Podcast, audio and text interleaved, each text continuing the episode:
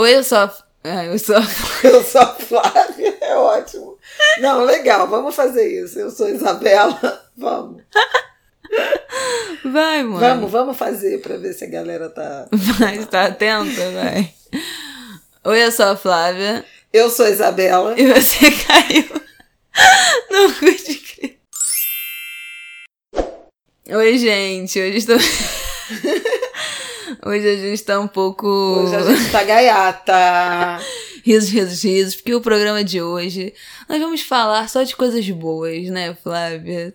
Vamos trazer de volta. Lá, em princípio, a intenção é essa, mas tudo A gente- pode mudar. A gente não pode prometer, mas estamos trazendo de volta a leveza desse programa, que nas últimas semanas a gente falou muito de notícias. A gente falou que não ia ser um podcast jornalístico e a gente falou basicamente Pois é, a de gente notícia. tá tipo há sete semanas. Só falando, falando disso, de notícia, de América Latina, de, de política, de Brasil. Então vamos dar uma segurada aí, vamos voltar no, na proposta inicial, vamos nos reconectar com a proposta do Hugo de Grilo. De também falar de coisas mais leves, também falar de assuntos mais tranquilos. Então a gente vai falar aqui de coisas boas que a gente tem ouvido, assistido. Mas antes disso, antes da gente chegar lá, gente, vamos falar de coisa boa, Vamos. mas daqui a pouco. daqui a pouco. Porque eu quero começar antes, né, de falar de coisa boa. Também é uma notícia boa, né? Mas a gente tem que contextualizar, porque andamos lendo umas mensagens meio esquisitas aí pela internet. Não sei se vocês viram que na semana passada saiu uma notícia de que 50% dos alunos de universidades públicas no Brasil são negros, pretos ou pardos, segundo é, dados divulgados pelo IBGE. E aí eu vi vários militantes do movimento negro, da causa negra, simpatizantes com, com esses temas ligados à negritude, falando que os dados são fake news, que não são verdadeiros, que isso não é a realidade, que a, que a pesquisa é tendenciosa e que parte da autodeclaração dentro do, das universidades e que é, não seria verdadeiro porque muita gente frauda as cotas e tal. E não é bem assim. E eu queria que Flávia falasse como é que a pesquisa foi feita, é, qual foi a metodologia do IBGE. Eu acho muito importante a gente dizer que o IBGE é um instituto muito sério de pesquisa, Instituto Brasileiro é, de Geografia e Estatística, é um instituto de pesquisa seríssimo, que é responsável pelo nosso censo, que é a base argumentativa de todas as políticas públicas é, que a gente tem no país. Então é muito perigoso a gente endossar esse discurso de que uma pesquisa estatística do nosso principal instituto é fake news. Então calma, gente, calmem os ânimos. É, que esse discurso de botar pesquisa como fake news, você sabe, vocês sabem bem quem anda fazendo no último ano, né? Então, pera lá. É, pois é, especialmente no que diz respeito a, a- aos influenciadores, eu acho que é fundamental ter responsabilidade. O que o IBGE fez na semana passada foi organizar um conjunto de estatísticas, de investigações e de pesquisas é, do ponto de vista étnico-racial, que é algo que ele faz habitualmente nos últimos anos, especialmente nesses períodos aí, é, maio, novembro. Em março eles, eles produzem estatísticas de gênero, porque tem muita demanda por informação. Então, é o seguinte: esses dados de escolaridade e acesso à universidade, eles são baseados na pesquisa nacional por amostra de domicílios. Essa, como o nome sugere, é uma pesquisa domiciliar. Então, o IBGE visita milhares de residências, Brasil afora, e investiga a situação é, socioeconômica de cada membro desses domicílios. É com base nesse dado que eles chegaram a esse, a esse número, que ele é estimado, então, para o conjunto da população, e chegaram a essa proporção de maioria, portanto, mais de 50% dos estudantes universitários de instituições públicas se autodeclarando pretos ou pardos. E isso não é não é baseado, por exemplo, no cadastro das universidades. Isso é baseado na autodeclaração. Então, digamos que ele chegasse aqui em casa, perguntasse para Isabela. Você, ela não é mais, mas digamos que ela fosse. Você é estudante universitária? Sim. Você já tinha perguntado qual é a, a sua autodeclaração de cor ou raça. E eu é... me autodeclaro como parda, parda. acho bom que fique claro. Por mestiça que é. Você estuda em universidade pública ou particular?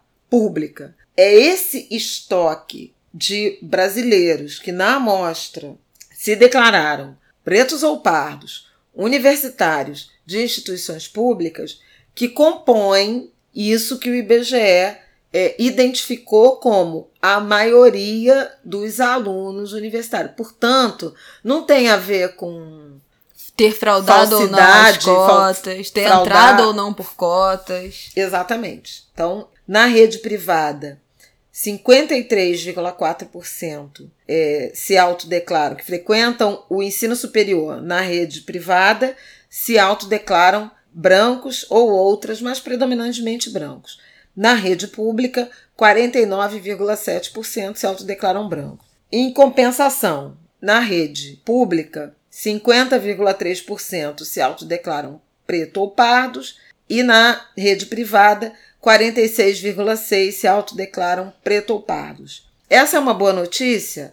É. Significa que é uma vitória do sistema de ação afirmativa, de cotas raciais e sociais no acesso à universidade pública e nos institutos federais de tecnologia? Sim, é uma boa notícia, significa isso. É suficiente? Não. Não, é, a resposta não. Não, a resposta é e não. E o meu maior medo quando eu vi essa notícia é, não foi nem inicialmente duvidar ou não do, do que estava dizendo o número, mas eu bati o olho no título e eu fiquei apavorada com a perspectiva disso ser usado como argumento para lei de cotas não ser renovada em 2022. Para quem não sabe, a lei de cotas raciais e sociais do acesso à graduação, né, do ensino superior no Brasil é de 2012 e ela prevê que 10 anos depois ela fique vigente por 10 anos e 10 anos depois ela seja revisada para que seja reanalisada a necessidade de ser renovada de novo ou não. Então, em 2022 essa lei vai ser analisada para ser renovada ou para ser cancelada, entre aspas, né? Revogada por não ter mais necessidade de ter atingido seu objetivo ali de inclusão de pretos indígenas, dentro da, da universidade. Então, o meu maior medo foi usarem essa, esse dado como argumento, porque a gente sabe que se a política de cotas acabar, a gente vai voltar ao que era 10 anos atrás, né? Antes dessa, dessa lei. A gente não teve um fortalecimento da educação de base, não teve um incentivo da, da educação, principalmente né, pública, fundamental do ensino médio, mas o, a educação escolar como deveria, para que os alunos de escola pública e os alunos negros e indígenas brasileiros pobres chegassem é, no mesmo patamar de disputa de igualdade com os alunos brancos de escola particular com renda superior a um salário mínimo e meio, é, então a gente voltaria para aquele mesmo lugar de, de desigualdade que a gente teve há 10 anos atrás. Não dá para em 10 anos você resolver uma questão tão é, fundamental da estrutura desse país, que é a dificuldade e a precariedade da educação e o racismo estrutural. Então, assim, não será, não terá sido suficiente 10 anos de política de cotas para resolver essas questões. Então, fiquei muito apavorada com isso.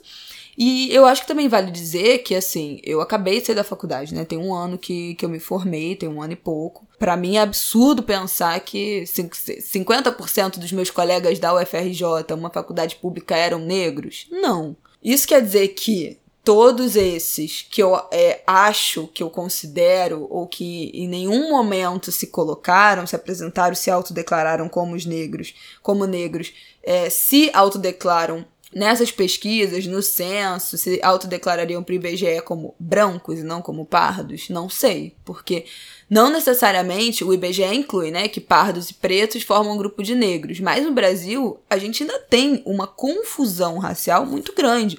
E eu conheço e sei de várias pessoas que se declaram como pardas e são brancas. Várias pessoas que têm que são brancas e têm na certidão de nascimento pardas e várias pessoas que são pretas e têm pardas na certidão de nascimento. Isso é uma coisa muito comum. É, e a nossa dificuldade de compreender a nossa origem enquanto povo, enquanto população brasileiro desse território, também faz parte dessa confusão.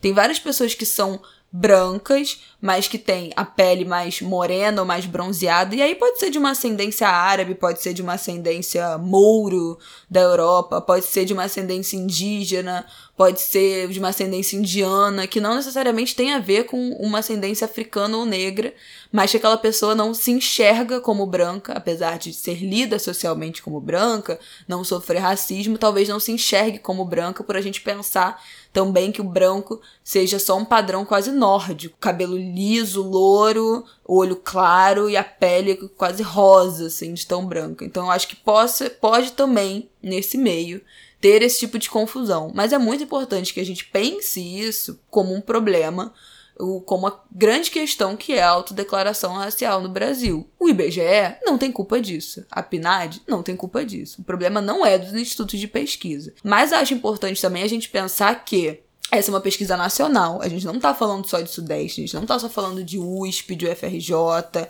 é, das universidades públicas daqui. A gente está falando de um recorte. A gente não está nem falando só de universidade pública, a gente está falando também dos institutos federais, né, que formam os tecnólogos, sobretudo.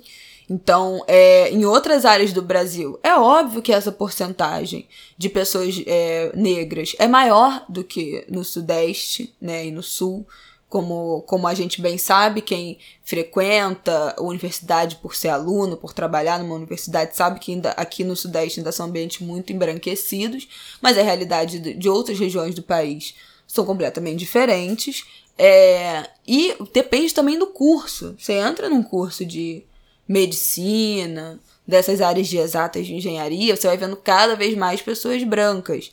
É, mais os cursos das humanas. áreas humanas, né? Tem muito mais pessoas negras do que esses cursos de biomédicas e, e exatas. Então, a gente está falando do Brasil inteiro, de todos os cursos, de faculdade, de universidade pública, Instituto Federal. Não é só do que a gente está acostumado a conviver no nosso siglo. Então, gente, não falem que, o, que é fake news, que a pesquisa está errada ou adulterada ou forjada.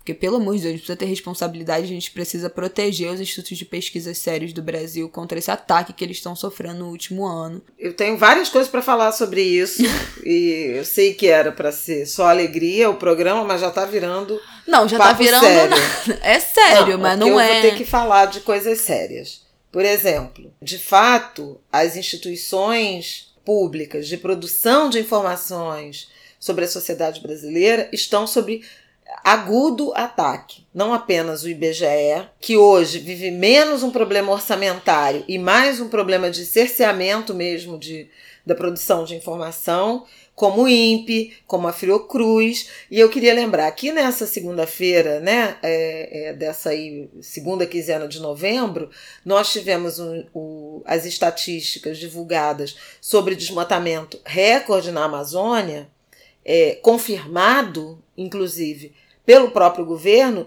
depois de uma longa campanha de desqualificação do INPE, e que levou, inclusive, à, à demissão, à exoneração do antigo diretor. Portanto, assim, isso é muito sério, né? Pôr em dúvida a credibilidade dos nossos órgãos de informação é algo muito sério e que pode ser muito prejudicial para o autoconhecimento da sociedade brasileira e, a partir daí, a produção de diagnósticos e a reivindicação de políticas públicas.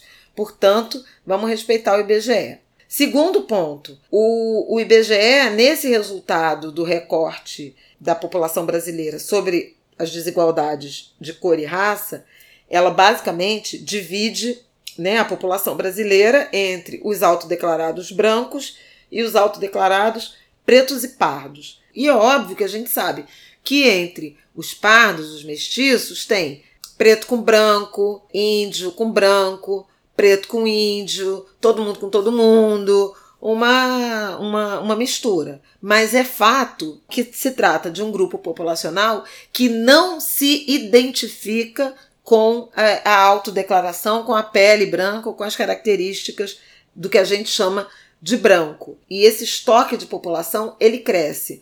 No entanto, as estatísticas do IBGE têm sido produzidas na direção da soma de pretos e pardos, que a gente chama de negro, em razão da pouca autodeclaração de indígenas e de amarelos. E aí eu vou é, lembrar aqui. Como há restrições estatísticas relacionadas a essa baixa representação ou autodeclaração de indígenas e amarelos, é, o IBGE concentra esses estudos de análise étnico-racial nos grupos brancos e pretos ou pardos. Em 2018, por exemplo, 43,1% da população brasileira se autodeclarava branca, 9,3% se, de, se autodeclaravam preta e 46,5% se declaravam parda. Esses três grupos representavam 99% do total de habitantes. Portanto, só 1% se autodeclaram ou indígena, ou amarelo, ou de outra cor. Isso não dá consistência amostral para você fazer uma análise socioeconômica é, e re, muito menos regional desses dois outros grupos populacionais. É por isso que o IBGE concentra a produção estatística do ponto de vista de cor e raça nos grupos brancos e pretos mais pardos. Por que, que soma pretos e pardos? Porque a coincidência, a semelhança de indicadores socioeconômicos desses dois grupos são muito próximos. Tão próximos que faz com que, do ponto de vista estatístico, eles se tornem uma população homogênea. Ser pardo e ser preto é muito parecido do ponto de vista das estatísticas socioeconômicas, de renda, condições de habitação, acesso ao mercado de trabalho, etc. Ah, mas tem diferença no colorismo, preto de pele clara é melhor. Não, não. Tem, mas aí é outro viés de análise muito mais relacionado a percepções mais subjetivas do, do, debate dentro dos grupos do que do ponto de vista estatístico. Do, e eu acho que todos nós concordamos que pretos e pardos se assemelham mais como um grupo do que, digamos, pardos com brancos. Eu acho que todo mundo é, vai gente, concordar é com isso. Tá, é um consenso, né? Especialmente se você considerar que a gente é, vive ao longo da última década, um fenômeno de crescentemente as pessoas se identificarem com a pele negra, preta, ou parda ou mestiça e se afastarem da branquitude. A história do movimento negro, do movimento do que se chama de é, dos grupos identitários, etc., levou a, a, um aumento dessa autodeclaração. Então, isso aí tem a ver com um fenômeno de transformação, inclusive social e estético, de mulheres que assumem seus cabelos crespos e que antes não assumiam, que pareciam mais brancas do que eram porque alisavam os cabelos. Tudo isso que a gente já sabe, que eu acho que não é o caso da gente discutir agora. Eu, particularmente, estou no grupo que festejo essa estatística de que a maioria dos estudantes das universidades públicas ou institutos federais tecnológicos se autodeclaram pretos ou pardos, porque acho que isso é uma evidente vitória do sistema de cotas, das políticas de ações afirmativas. Eu acho que a gente precisa festejar isso até para ter para ter o alento do tema desse programa, porque a gente precisa de algumas vitórias mínimas que sejam para alimentar o nosso apetite por mais luta. Agora, é suficiente? Não, não é suficiente. Não é suficiente por quê? Porque a gente ainda tem dificuldade de acesso às carreiras, eh, digamos assim, mais nobres, tipo as engenharias, eh, a medicina, o direito, ainda é, me parece, uma categoria curso, né, superior ainda muito embranquecido e a gente tem uma representação maior dos estudantes universitários pretos ou pardos nas carreiras de humanas que tem curso noturno, ou administração, ou ciências contábeis. Esse aluno, oriundo de periferia, de pele preta, de pele parda, ele acaba fazendo uma escolha de carreira que permita com que ele Trabalhe de dia e estude à noite para conseguir conciliar estudo e a necessidade de ganhar dinheiro para ajudar a família. Outro dia eu vi o nosso querido Yuri Marçal falando né, da escolha, ele fez um, um sketch lá, um vídeo falando da escolha, ah, quer ser humorista e tal, mas tu vai estudar o quê? É, eu te apoio mais. Então, Procurem isso, lá no Instagram. Exatamente. Acho que vale a pena botar aí no nosso Medium, que obviamente não está posto para a branquitude, que pode estudar com todo respeito, com todas as vênias, como diriam, pode estudar a história da arte. Vou fazer filosofia ou não por necessidade de sustento, simplesmente porque eu gosto. Essa barreira nós ainda não superamos, a nossa luta continua. Agora, vamos reconhecer que houve uma transformação no Brasil, vitórias a serem celebradas para que nós nos alimentemos para as lutas que ainda existem, que ainda persistem, porque vida de preto é lutar, minha gente. Bom, podemos falar de outras Depois coisas. Depois dessa longa narrativa. Não, gente, era pra ser um programa leve. A gente não consegue, é uma coisa insuportável. Eu já tenho uma boa notícia que acabou de chegar aqui no meu WhatsApp em primeira mão, nesse momento que você tá, deve estar tá vendo aí agora também. Que chegou aqui em grupos que participamos. É, a Winnie Bueno, que a gente já citou aqui, que faz o Tinder dos livros, acabou de lançar uma parceria, um perfil do Twitter em parceria com o Guelé 10 Guilherme 10 é tudo nessa vida, gente. Completou 30 anos, uma criação de Sueli, Sueli Carneiro, Carneiro, maravilhosa, poderosa, uma pensadora negra. Guilherme 10 é um instituto dedicado à produção de conhecimento e difusão de informações sobre mulheres negras, pensar esse, esse tema. Com o apoio do Twitter, também o Twitter Brasil entrou na jogada e elas criaram um perfil chamado Winiteca, que eu vou deixar lá no nosso Medium, que tá aqui, o link tá na descrição desse episódio, como tem estado na descrição de todos. A Winiteca é, é uma programação que o Twitter fez a partir de um boot ou bot, eu nunca sei como é que fala isso. É bot. Que vai fazer a distribuição dos pedidos do Tinder dos livros para quem tá disposto a doar e quem tá querendo receber. Então a Winnie fazia isso manualmente, ela sozinha, printando, enviando, lendo, nananã. E agora o Twitter criou a ferramenta que vai fazer esse aceite dos pedidos e distribuição para quem está querendo doar de forma automática. Então, uma ótima é, iniciativa antirracista do Twitter Brasil de ter abraçado esse projeto que nasceu e sobrevive no Twitter. E mais uma vez referenciando o Tinder dos livros e a Winnie Bueno. Quem não doou ainda, por favor, faça sua atitude antirracista do mês de novembro, doe um livro para uma pessoa negra não, é neste é mês. Então a primeira notícia que eu acabei de receber, não estava nem no meu script aqui, é essa. Mas o que eu queria falar, a pessoa tosse. O que eu queria falar mesmo de uma das coisas que, que tem me feito muito feliz nos últimos, nas últimas semanas, desde a virada do mês, é o álbum do Emicida. Eu não podia passar sem deixar de comentar o que é Amarelo, que é esse álbum do Emicida. Eu, eu ouvi já algumas vezes, eu confesso que a música, minha música favorita é Pequenas Alegrias da Vida Adulta, então ela me segura de, de continuar ouvindo até o final, porque eu sempre ouço ela e quero ficar voltando. Foi a minha favorita de todas. Ah, eu gosto também. Nossa, eu, eu acho uma delícia. aqui meu, meus comentários. Minha mãe teceu, ouviu, tá, querida? E teceu comentários no Twitter, inclusive. Para quem não sabe, Emicida é um rapper de São Paulo, aqui do Brasil. Já da, das antigas, ele é jovem, mas ele é da, das primeiras, assim, gerações. O nome dele é rap. Leandro, gente. Leandro, depois do. Depois, das primeiras gerações que veio ali depois dos Racionais.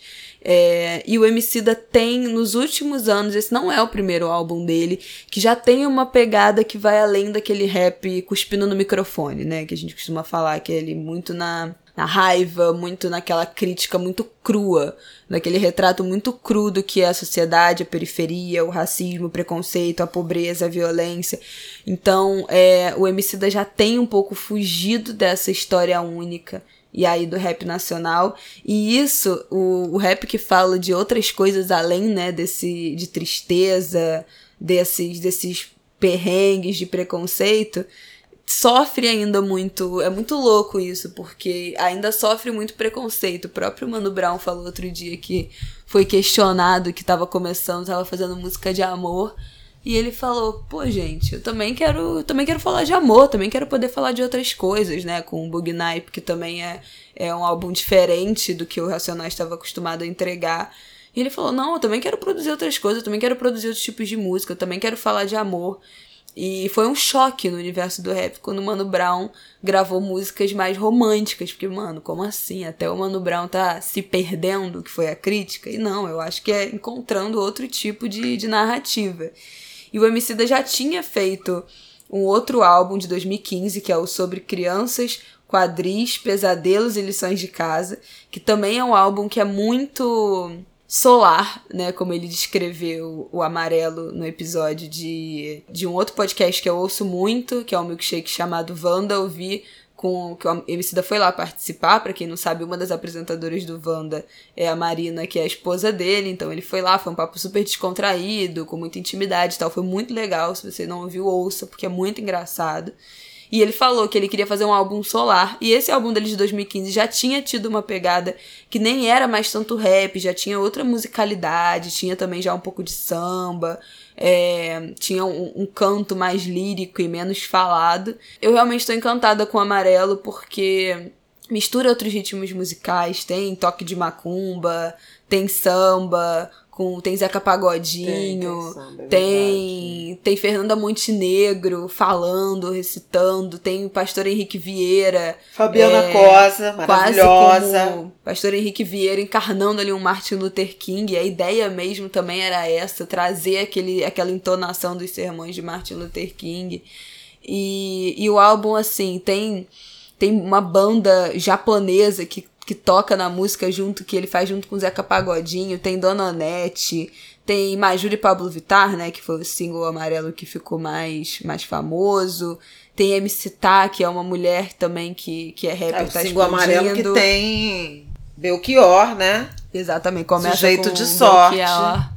Fala, Flávia, fã de Belchior. Ano passado eu morri. Ih, pronto. Mas esse ano eu não morro. Gente, é eu amo, que a gente, gente. O Belchior, quando morreu. Olha, é, eu um ajudei minha a. vida. Minha mãe só ouvia Não, isso. eu ajudei, não. Eu produzi um Belchioratsu.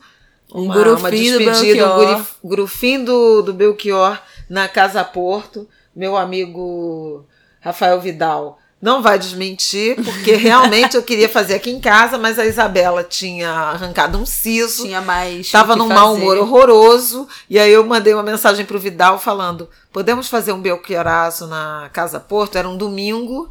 Aí ele Gente. falou: "Ah, que horas? Eu falei: a hora que você marcar. E aí a gente marcou no, no fim da tarde. E foi uma galera, foram, sei lá, cento e poucas pessoas. Foi lindo. Tem vídeo no Facebook e tal, se vocês. Foi lindo, todo mundo cantando, como nossos pais, um engraçamento.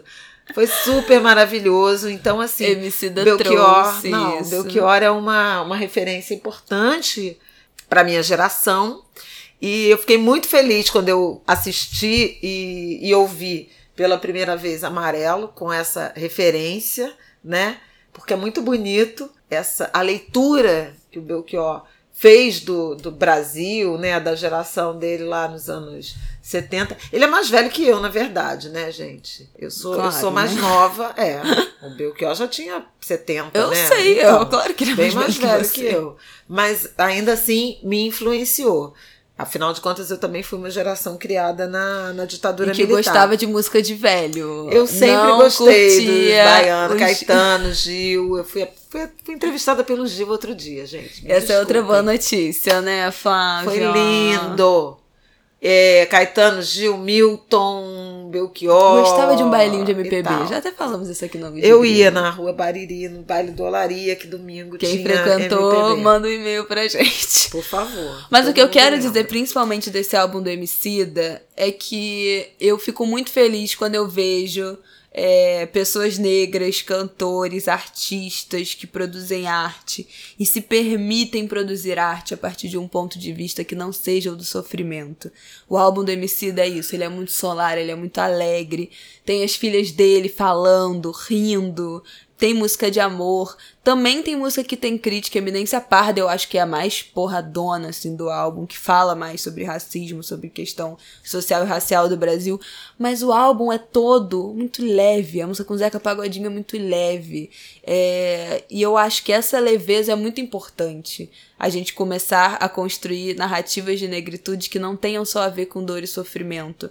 E, e acolher também essas narrativas e não criticar, porque essa também é a vida das pessoas. É importante a gente dizer que o Emicida também tá num momento de vida, quem segue ele no Instagram sabe que ele fica ele fica todo dia mostrando a hortinha dele, ele molhando as plantas. Aliás, vocês têm que então, conversar sobre as é, plantas. falar sobre jardinagem. Outro dia tava ele arrancando uns limão desse tamanho de tomate da horta dele, o Emicida fica só passando ali mostrando. Gente, isso também é viver. Exatamente. E essa é outra narrativa sobre negritude que a gente não tá acostumado, né? É pensar um homem negro. Não sei nem se a Emicida já passou dos 40. Não, eu acho, acho que, que, já deve estar tá 30, é, entre, ali, entre 37 ali e 40.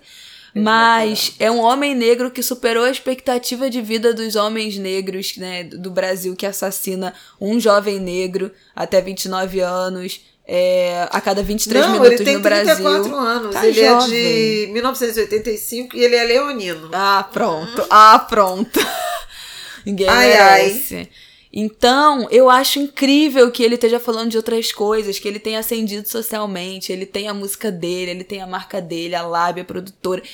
Cara, que ótimo que esse homem negro que cresceu pobre a vida inteira está podendo agora, nesse momento, colher o limão, o tomate, o manjericão na horta dele, na casa dele, numa casa boa que ele vive, é, numa região ótima de São Paulo. Que bom que ele está podendo produzir arte e moda com outras narrativas que não fale só de dor. É, eu acho que esse é o nosso minha ficção social, eu acho, para o futuro dos negros brasileiros inclui esse álbum do Emicida, inclui a vida do Emicida, a ascensão social dele, como ele tá, é, como é importante também a gente falar do lugar que a gente chegou e não só do lugar, sem óbvio, sem esquecer do lugar que a gente veio, mas também poder falar desse lugar da ascensão e não ficar preso é, a essa, esse perigo aí da história única. Então, Amarelo é tudo. Se você não ouviu, ouça. Porque, assim, é um álbum que tem me feito muito feliz nos últimos dias. Ah, eu também tô, tô super envolvida, assim, concordo com a Isabela. E veja, né, eu sou uma MPBista. Mas, mas é, achei lindo. Que ela, que ela ouviu, menina. É, eu já tinha escrito uma vez sobre Mandume, né? Sim. Uma coluna. Que, é... que foi uma, Nossa, uma, uma narrativa né, muito poderosa que me impressionou na obra do Emicida.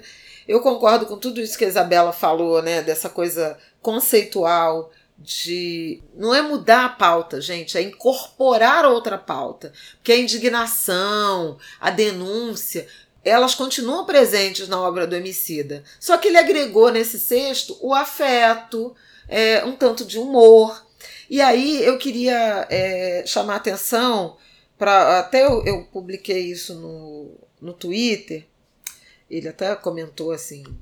Assim, ah, meu coração. Ele respondeu? Eu não é, vi, eu fiquei esperando a resposta dele. São todos amigos no Twitter. Ele respondeu. Ele todos me... miguxos. O que eu achei muito legal é assim: dois pontos. Um, o amadurecimento do Emicida como artista e que eu acho que resvala no, no amadurecimento do homem Leandro. Por isso ele, ele traz essas outras referências do marido, do pai, né, do filho. Acho que isso é uma coisa muito presente. Agora, o que, eu, que mais me encantou, e que é uma coisa que eu reparo muito por escrever, né, é essa relação com a língua portuguesa. É que eu acho muito bonito o cuidado que o Emicida nessa obra, nessas composições, ele trouxe para com a língua portuguesa. Então, ele tem o português que é típico da rua, do rap, por exemplo, tudo que nós tem é nós, que é uma frase muito forte, né, da dimensão. Nossa, e muito profunda, né? Quais são as Muito camadas dessa frase, dessa que é tão frase. simples, mas que significa tanta Tudo coisa. que nós tem é nós, é isso. Tem a solidão da rua, é o abandono da política pública. Tem tanta coisa. Dá uma redação inteira do Enem. Alô, galera do Enem, pra... fiquem de olho nisso. Mas tem esse português da rua e tem uma sofisticação de várias criações linguísticas. Por exemplo, aí eu até citei aqui a ordem natural das coisas, que eles, ele fala nuvens curiosas como são, se vestem de cabelo crespo ancião. Gente, imaginar as nuvens, as nuvens, aqueles floquinhos de nuvens, como um black de, de velho, eu achei isso tão lindo. Assim, porque além de ter rima, é uma ideia muito criativa. Não sei se era isso que ele quis dizer, mas foi assim que eu entendi, então não tem importância. Mas assim, pensar as nuvens como um cabelo, um blecão de algodão, de ancião, de velho, é a coisa mais linda, porque é subverter, né? É, em vez do, do branco das nuvens, do branco imaculado das nuvens, a gente está falando de um cabelo crespo de um preto velho. Isso é muito bonito do ponto de vista da, da criatividade e da construção linguística. E tem Cananéia, Iguá, Pilha Comprida, que se não me engano é a, é a canção que tem a filha dele, que ele fala, tem que, não pode rir, tem que ser mal, e ela caindo na É gargalhada. muito da Isso é delícia muito lindo, esse momento. É essa mesmo. E que é uma, uma canção que é a construção do Emicida. Porque ela é cheia de proparoxítona. Gente, quem é que sabe o que é proparoxítona? Isso aqui Sabe você só sim, vê no ângulo de grilo. o- não, você só... Qual foi a última vez que você ouviu a palavra proparoxítona? Eu tenho certeza que foi na escola. Mas eu achei Então, muito assim, é só um bonito. Ele grilo. fala história, memória, blá blá. Que nem o Chico no Amor daquela vez, como se fosse a última, beijou sua mulher como se fosse a única, e cada filho seu como se fosse um pródigo. Vocês lembram disso? Construção é uma. Então, assim, o Emicida, sendo do rap, dialoga com Chico Buarque, porque não tem como você pensar em uma construção de proparoxítona sem pensar em construção, que é a obra-prima, talvez, desse tipo de construção. É, O Caetano também tem uma com proparoxítona, mas eu não estou me lembrando agora. Mas a, a referência maior é, é construção. Então, assim, eu quero sublinhar essa, esse apreço pela língua portuguesa, que eu acho que é tão importante da gente ter. E, e a segunda coisa, a terceira, é a né? terceira, na né, verdade, querida? a terceira coisa é, é o quanto ele é respeitoso com os mais velhos, né? Uhum. É, além de cantar com Zeca Pagodinho, de reverenciar o samba. É, falar que Wilson das Neves como orixá. Ele fala Wilson das Neves, que nos deixou, né? Grande imperiano, também músico de Chico Buarque, baterista, percussionista, maravilhoso, compositor, um mestre, elegantérrimo ainda por cima. E, e ele trata de Wilson das Neves como um ancestral, como um orixá, que é falando com Zeca Pagodinho. Então é muito bonito isso, porque, veja, é, não, não é só o rap, é, o samba, a língua portuguesa, a criação, a valorização das nossas raízes, é o Rio de Janeiro, é São Paulo, é esse diálogo do rap é, de São Paulo com o samba carioca. Então é de uma beleza, sabe? Que, que realmente me comoveu. Tá de parabéns o Emicida e acho que é, nossos ouvintes aí, pessoas não negras ou pessoas brancas que não têm muita intimidade ou, ou é, interesse né, pela música negra, pelo rap e tal, é, eu acho que vai gostar de ouvir por capturar essas outras referências que eu mesma que sou de uma outra geração, embora mulher preta, identifiquei e fiquei muito orgulhosa. Parabéns pro Emicida. Ai, um tudo. Eu queria aproveitar a onda aí do a esteira do rap nacional e falar de outras músicas que eu tenho ouvido. É, acho importante falar do álbum da Drica Barbosa. A Drica Barbosa é uma, uma rapper, uma mulher. Eu citei ela, eu acho que no episódio anterior a esse, não sei, mas eu já citei esse álbum dela. Que tá realmente também uma delícia. A Drica também faz parte do selo do que o Emicida criou com o Fiote, o irmão dele, que é o Lab Fantasma. E ela, além dela ter dançado esse álbum, ela tá lançando um visual álbum, né, que chama Agora, que é um clipe para cada música.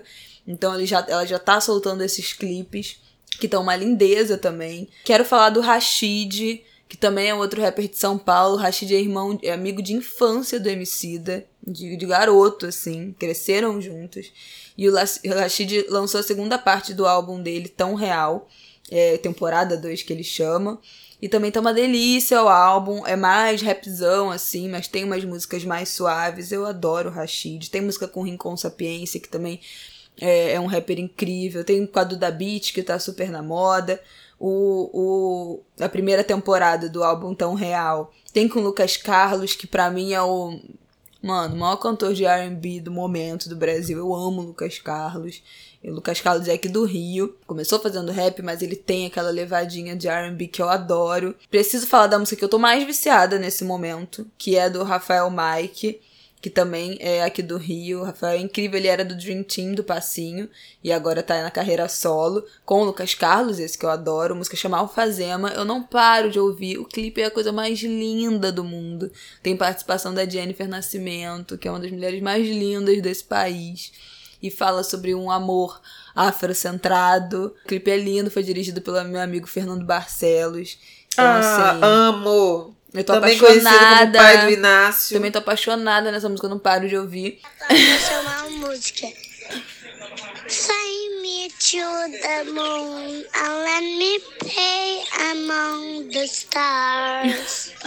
Meus amores, esse é Inácio, filho de Fernando Barcelos. Vocês gostam do pai? Mars. In other words, Another world. Hold my hand. Hold my hand.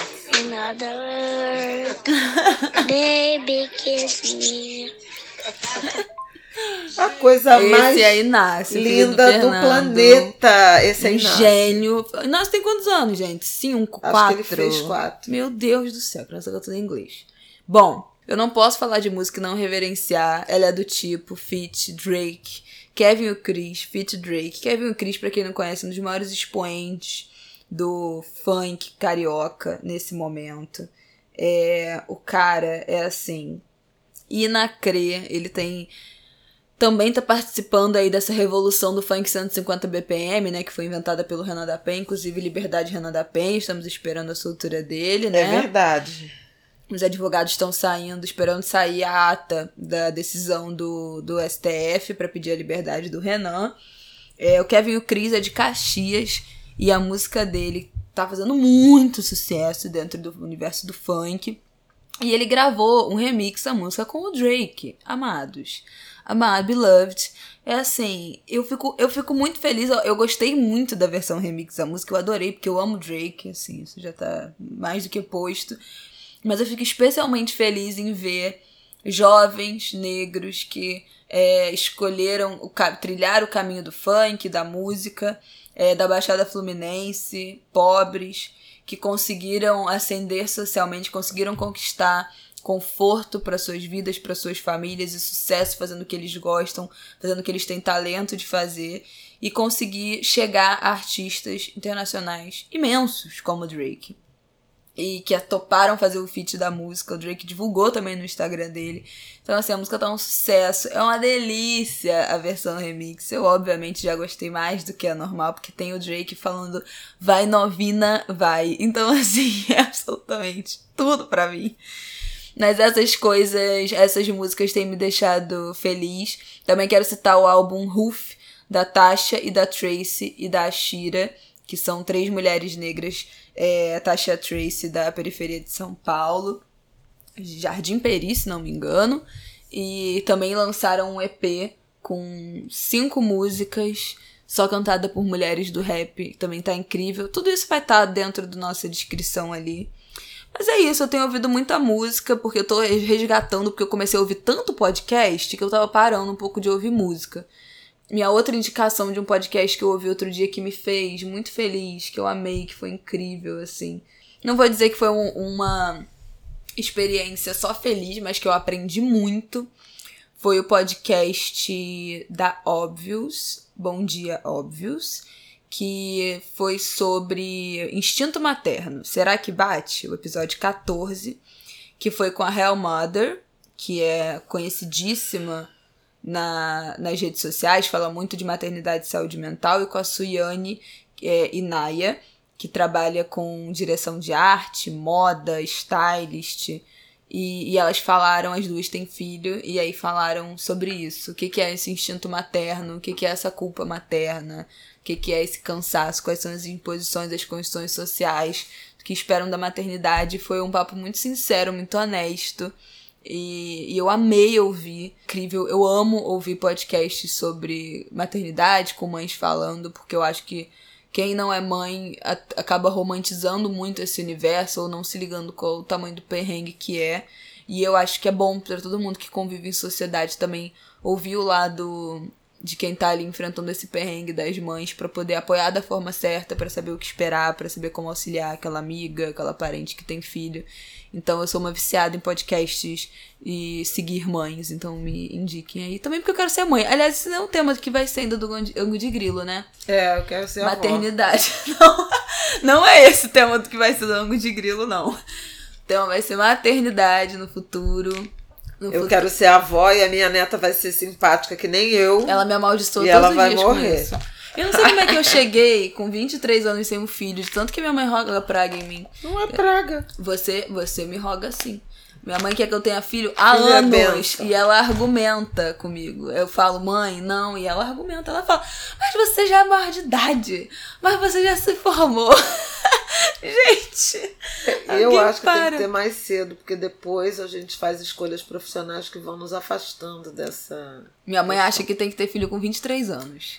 Não é com. Não falei 30. 23, mas que não acho que tem que esperar até 35, 40. Bom. Dito isso, ela me teve com 26. Não, disso tá? isto. Não, dito isso, eu quero também indicar minhas, meus CDs, que eu tenho ouvido muito. Seu- Meus álbuns.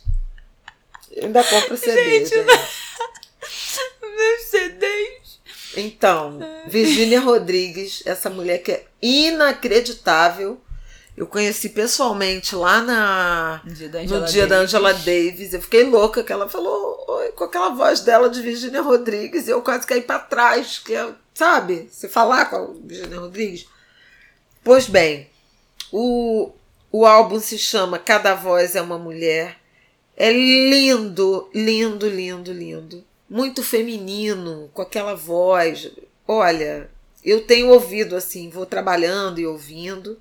E da Margarete Menezes, essa potência que lançou Autêntica, também maravilhoso. Tem muita referência à africanidade, à orixá, à religião de matriz africana. É, ela reverencia muito Oxum, alô, alô as filhas de Oxum. Presente. Lindo. E a, e a voz da Margarete é uma coisa louca. Que é uma mulher incrível, porque além de uma cantora é, excepcional, com essa voz grave, poderosa, ela patrocina, criou né, um projeto social super importante lá na Bahia, em Salvador, o Mercado Iaô, na Ribeira, que está chegando aí, né, o verão, nos domingos de verão Tá tem. O Não, maravilhoso, assim, vale muito a pena. Aliás, a gente teve em Salvador, né? Ai, um tudo, né? Ai. Aquela caipivótica de siriguela. É tudo pra mim, gente. Entre outras coisas, porque teve a Carajé. Foi à praia, ficou tostando lá no farol da barra. Eu fiquei tostando lá um dia no buracão. Ai, gente, o acarajé, o bobó de camarão, os frutos do mar. A gente foi no de O de Veneta, que é meu lugar favorito. Em Salvador comi um arrumadinho. Arrumadinho, pra quem não sabe, é uma comida que é no fundo é farofa, é em camadas, é farofa. E aí você pode ter qualquer tipo de carne, mas o que eu gosto é Não, charque, é bacon e farofa. linguiça, a Mas segunda primeiro, camada. Não, a segunda camada é feijão fradinho. Não é, Essa- mãe. Depois a carne, depois a, a o vinagrete, o molho a campanha em cima. Então, assim, é uma delícia arrumadinho. Quem quiser fazer pra mim, fica à vontade. Se você souber onde comer arrumadinho no Rio de Janeiro, você me conta. Mas foi uma maravilha. Salvador. Já estamos com passagem de volta pra lá. Voltamos com passagem já pra voltar a Salvador. Então, não tem notícia melhor que essa, né? Não, maravilhoso. E dessa vez, pela, pela primeira vez, eu fiz a FLIM, o FLIM, Festival Literário Nacional, primeira edição, em Cajazeiras, que é o auto-intitulado, né? Autodeclarado, maior bairro da América Latina, tem 600 mil habitantes, uma coisa, uma potência, e o, a Fundação Pedro Calmon e o governo do estado organizaram pela primeira vez um festival literário lá, muitas mesas, rodas de debates e depois shows. Eu tive a honra de mediar uma mesa só com mulheres, com poetas, é, mulheres negras, e sair com essa sensação muito, muito forte do quanto a gente se ampara, né, e se liga.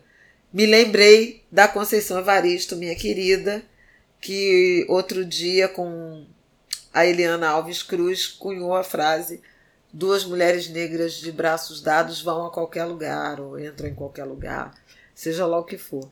E essa ida a Salvador me deu muito essa percepção do quanto a gente precisa se ter como referência, sabe?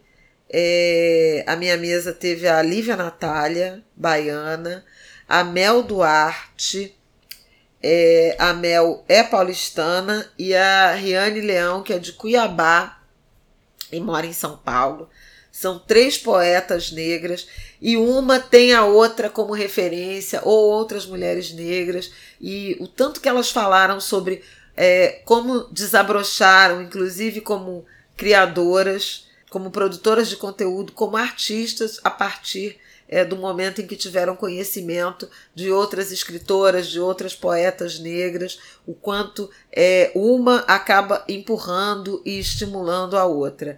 E, e a Mel falou uma coisa tão bonita que eu acho que vale a pena é, repetir aqui, porque ela disse o seguinte: é, todas disseram isso, né? O quanto na escola a gente aprende sobre escritores, a obra literária de homens, mas de homens brancos e mais que isso, mortos. Parece que ninguém que escreve está vivo. Gente, é verdade. Parece que é uma coisa do passado. Socorro. Isso foi tão forte, né? Pensar isso, porque é, você é, incorporar a perspectiva de que a produção literária é algo vivo, contemporâneo da sua geração, é realmente revolucionário. Mas a. Por, por te provocar a escrever. Mas a Mel ainda trouxe uma outra dimensão, que é aquela. A gente vai voltar para o início desse, desse programa e de anteriores. Que ela diz o seguinte: ninguém jamais me disse que eu poderia viver de escrever, que escrever poderia ser meu ofício que ser escritora ou poeta poderia ser a minha profissão e pagar o meu aluguel. E quando eu tive essa consciência, eu resolvi falar para todas as pessoas, para as jovens, para os estudantes, para todas as mulheres que, olha, escrever é profissão. E em algum momento você pode viver disso. Elas tiveram experiências muito diferentes, né? É, de produção literária, para publicação de livro, mas enfim, é, é sobre aquilo que a gente sempre fala aqui no ângulo de grilo, sobre você ter a, a, a possibilidade de experimentar várias funções, ofícios, aprendizados, né? E a partir daí fazer suas escolhas. É sobre isso a construção da igualdade de oportunidades, é sobre você poder se pensar escritora ou poeta e viver desse ofício. Que nem o. Então foi tão bonito esse encontro, sabe? E, e eu vi tantas adolescentes que me pareceram muito emocionadas e inspiradas pela fala dessas mulheres, perguntando de onde vem a inspiração. É, um outro jovem, Marquinhos Cagé, falando: vocês têm algum ritual para escrever? Porque eu preciso de café, ou então de uma taça de vinho, e de uma sala assim, ou assado. Me lembrei da Giovanna falando da, do texto da Virginia Woolf, dizendo que as mulheres têm que ter é, quarto, um lugar separado, etc. Poxa, Carolina Maria de Jesus escrevia onde, né? Na verdade, é questão de você se saber capaz de produzir literatura, de produzir poesia, onde quer que você esteja, em quaisquer condições, ousar é, sonhar. Então, assim, foi tão inspirador ir para um bairro popular e periférico, gigantesco, diverso, e, e levar essa, essa fala potente, né? Foi lindo. Quero agradecer muito pela pela possibilidade de mais esse encontro com, com Salvador, com a Bahia, que, que sempre me acolhe e, e sempre me inspira. E não só de reconhecer a própria possibilidade de escrever e produzir, mas de, e também botar no mundo, né? Divulga, coloca no YouTube, coloca no Instagram, faça o que você tem vontade de jogar no mundo, jogue porque eu acho que isso é o principal. Não fica guardando para você, que coisa que a gente guarda só dá mofo. É, acho que as últimas coisas que eu queria dizer é que eu tô. Voltei a ver Greenleaf, que é uma série trama familiar, um novelão, só com atores negros sobre uma família negra, dona de uma igreja batista nos Estados Unidos e os e aquelas questões de família e tal. Um novelão, assim, mas que é maneiro. Hoje assisti mais um episódio do Potências Negras, do Murilo Araújo. Gente, assistam. O Murilo tá fazendo um trabalho incrível nesse mês de novembro. Ele tá postando um vídeo por dia com uma pessoa negra que tenha ah, é. um trabalho incrível, é, que tenha coisas a dizer e a produzir, que tenha trabalho, pesquisa e, e, e, faça acontecer em alguma área que não tenha só necessariamente a ver com o discurso sobre negritude, mas fala dessas potências negras em várias áreas do saber e do conhecimento. Flávia Oliveira foi uma das entrevistadas, né, querida? Eu fui no programa 4. O vídeo dela já está no ar, então ele tá postando um vídeo por dia. E assim, pessoas incríveis, já abriu com Lázaro, teve NL, é, teve Zebrinha, é, teve, hoje eu ouvi do pai da Hilton Moreira, filho de mãe Beata de Amanjá, né, que herdou o Ileu Juarou, o terreiro. Então, assim, tem pessoas incríveis que eu nem conhecia e que eu tô passando a conhecer por causa desse projeto do Murilo. Tá em total comunhão com que a gente, com o que é esse episódio de hoje, que é falar o que, que, que, se produz de negritude para além desse lugar de só falar de racismo, só falar de sofrimento, só falar de dor.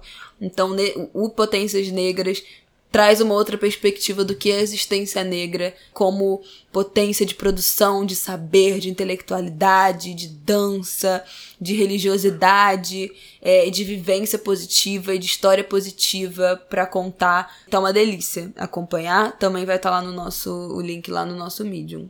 Acho que é isso que eu tinha para dizer. Vou começar é, a ler agora tudo, Carta gente. Minha Filha, de Maya Angelou. Que eu, que eu falava Angelou, Maya Angelou, mas eu não posso. Meu namorado brigou comigo, eu tenho que falar Maya Angelou. Então, vou começar a ler Carta para minha Carta Minha Filha. É, tô terminando, terminei já de ler Grada Quilomba, Memórias da Plantação, mas aí não posso dar spoiler, porque eu Vai também não posso dar spoiler aí. de nada que eu li. Que eu já, é eu tudo já trabalho. li o futuro novo livro do Jailson, que ainda não saiu, é maravilhoso. Favela, Alegria e Dor na Cidade. Jailson e outros. E eu tô lendo o de Winnie Bueno. Hum, vai fazer a orelha, que já falou, já soltou o spoiler aqui. Fina. E Desculpa. o próximo que eu quero ler depois de Carta Minha Filha da Maia é o do Krenak. Como é o nome? Você que sabe. Ideias, Ideias para adiar o fim do, do mundo. mundo. Hum, querida, combinamos. É lindo. verde, roubei sua sorte. É. Cara dela. Uhum. Esse é o próximo que eu quero ler. Ainda em dezembro. Não vou virar o ano sem ler esses dois é livros. É curtinho, é lindo. Acho que é isso. Acho que a gente conseguiu falar de Ai, coisa boa, né? Trazer uma leveza aqui pra esse programa também. Eu acho que sim. Amarelo. Gente, um beijo. Até semana que vem. Espero que também com outros temas leves e não só notícia porradona. Vamos ver o que o Brasil nos reserva. O dólar já bateu o recorde histórico, né? 4,20 nominal. É, é da, da era do real. É isso. É isso. Então tá, Brasil. Uou! Viva Belchior! Beijo, até semana que vem.